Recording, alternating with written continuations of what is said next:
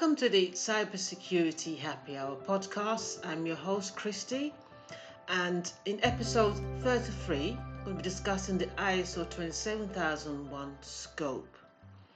Now, the I S O twenty-seven thousand one is a globally recognized standard for information security management, and this standard provides a systematic approach for managing and protecting sensitive information by implementing a set of controls to manage information risk.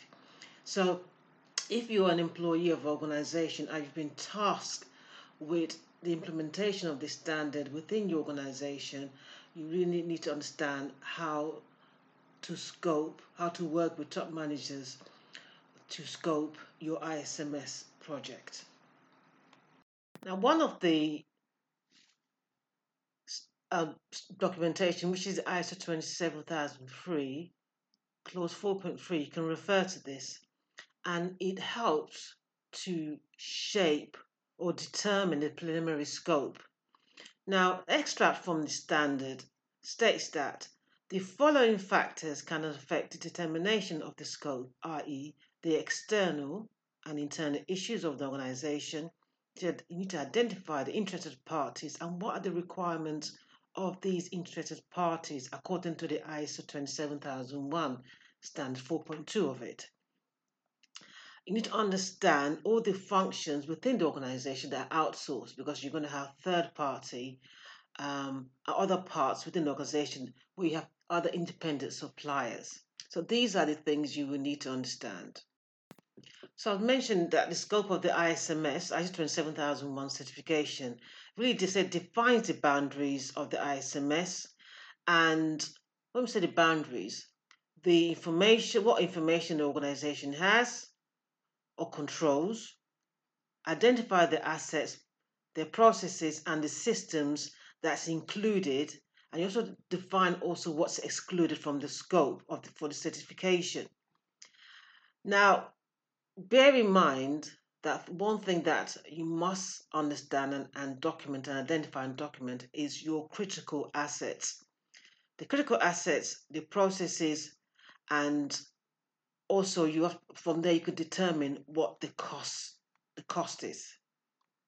So this scope as well should take into account the, the organization's legal requirements, their regulatory requirements, and their contractual uh, requirements as well.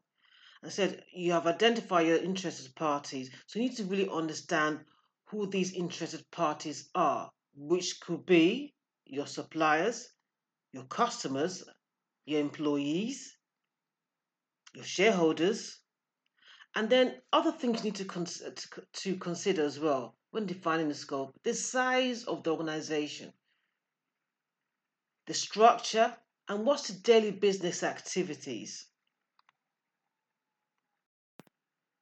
Other considerations are, so when you look again, still in the subject of the scope, you, you have to understand the organization's processes, such as data processing, how they store data, how they transmit data.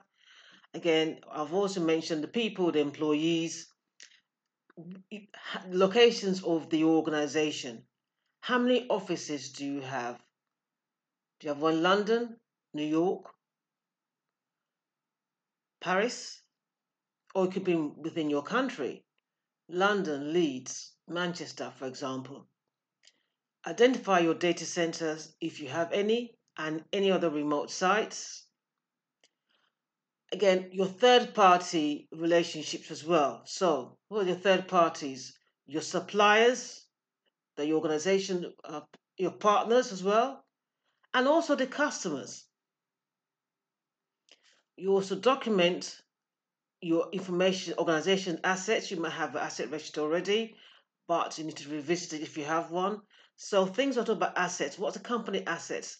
The information, the software, the hardware, and the facilities. Again, these should be identified and documented.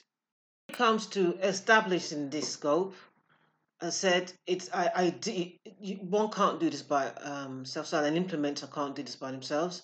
So we have to determine the scope has to be revisited again, and re-examine the functional units, okay, within and outside the scope, These need to be reviewed.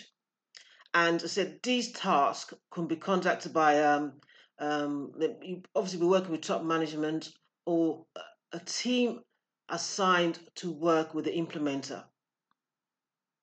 So again, this takes some time. It's not a month's job. It would take back and forward discussion until the scope is refined.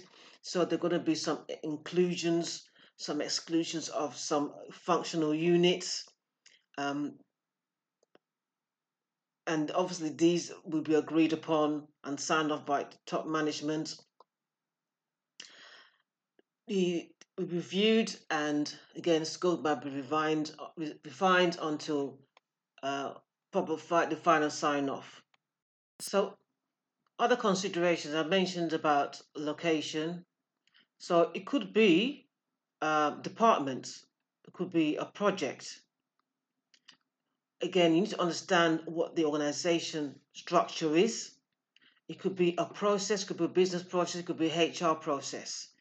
Okay, so uh, the result deliverables from this is that you need to have a, a document description of the boundaries identified, organization boundaries, information, physical boundaries as well. Um, understand what the structure of the organization aligned should be included in the I S M S. Understand the business processes, information assets, who owns those assets. So we have identified them, they must have an asset owner. And also information from top management, who are the key decision makers as well.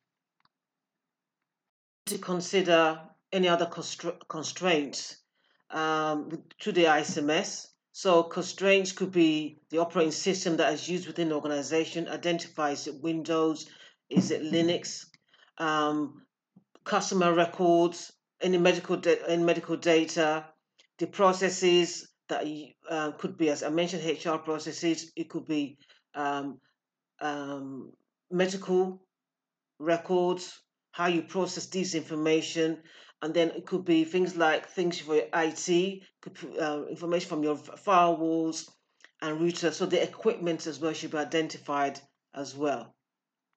Now, once that all that work has been done, then what would appear on the certificate? So a scoping statement will be a paragraph with, let's say, three to five lines. So an example would be A B C, A B C Limited. This I S M S applies to the H R processing, including H R setup of user accounts in a line to I T, or it could be something like um, um, this I S M S scope supports the organization's uh, disaster recovery facilities in Leeds. Okay. And this should be aligned with the S O A, Statement of Applicability. So it's really a short, punchy statement. Now, as the company evolves, I mean, there could be mergers and acquisitions, the scoping, the scope might change over, over years. So what happens when the scope changes and um, you have the certification visit, then the auditor would look at any new uh, adjustments to the scope and um, audit accordingly.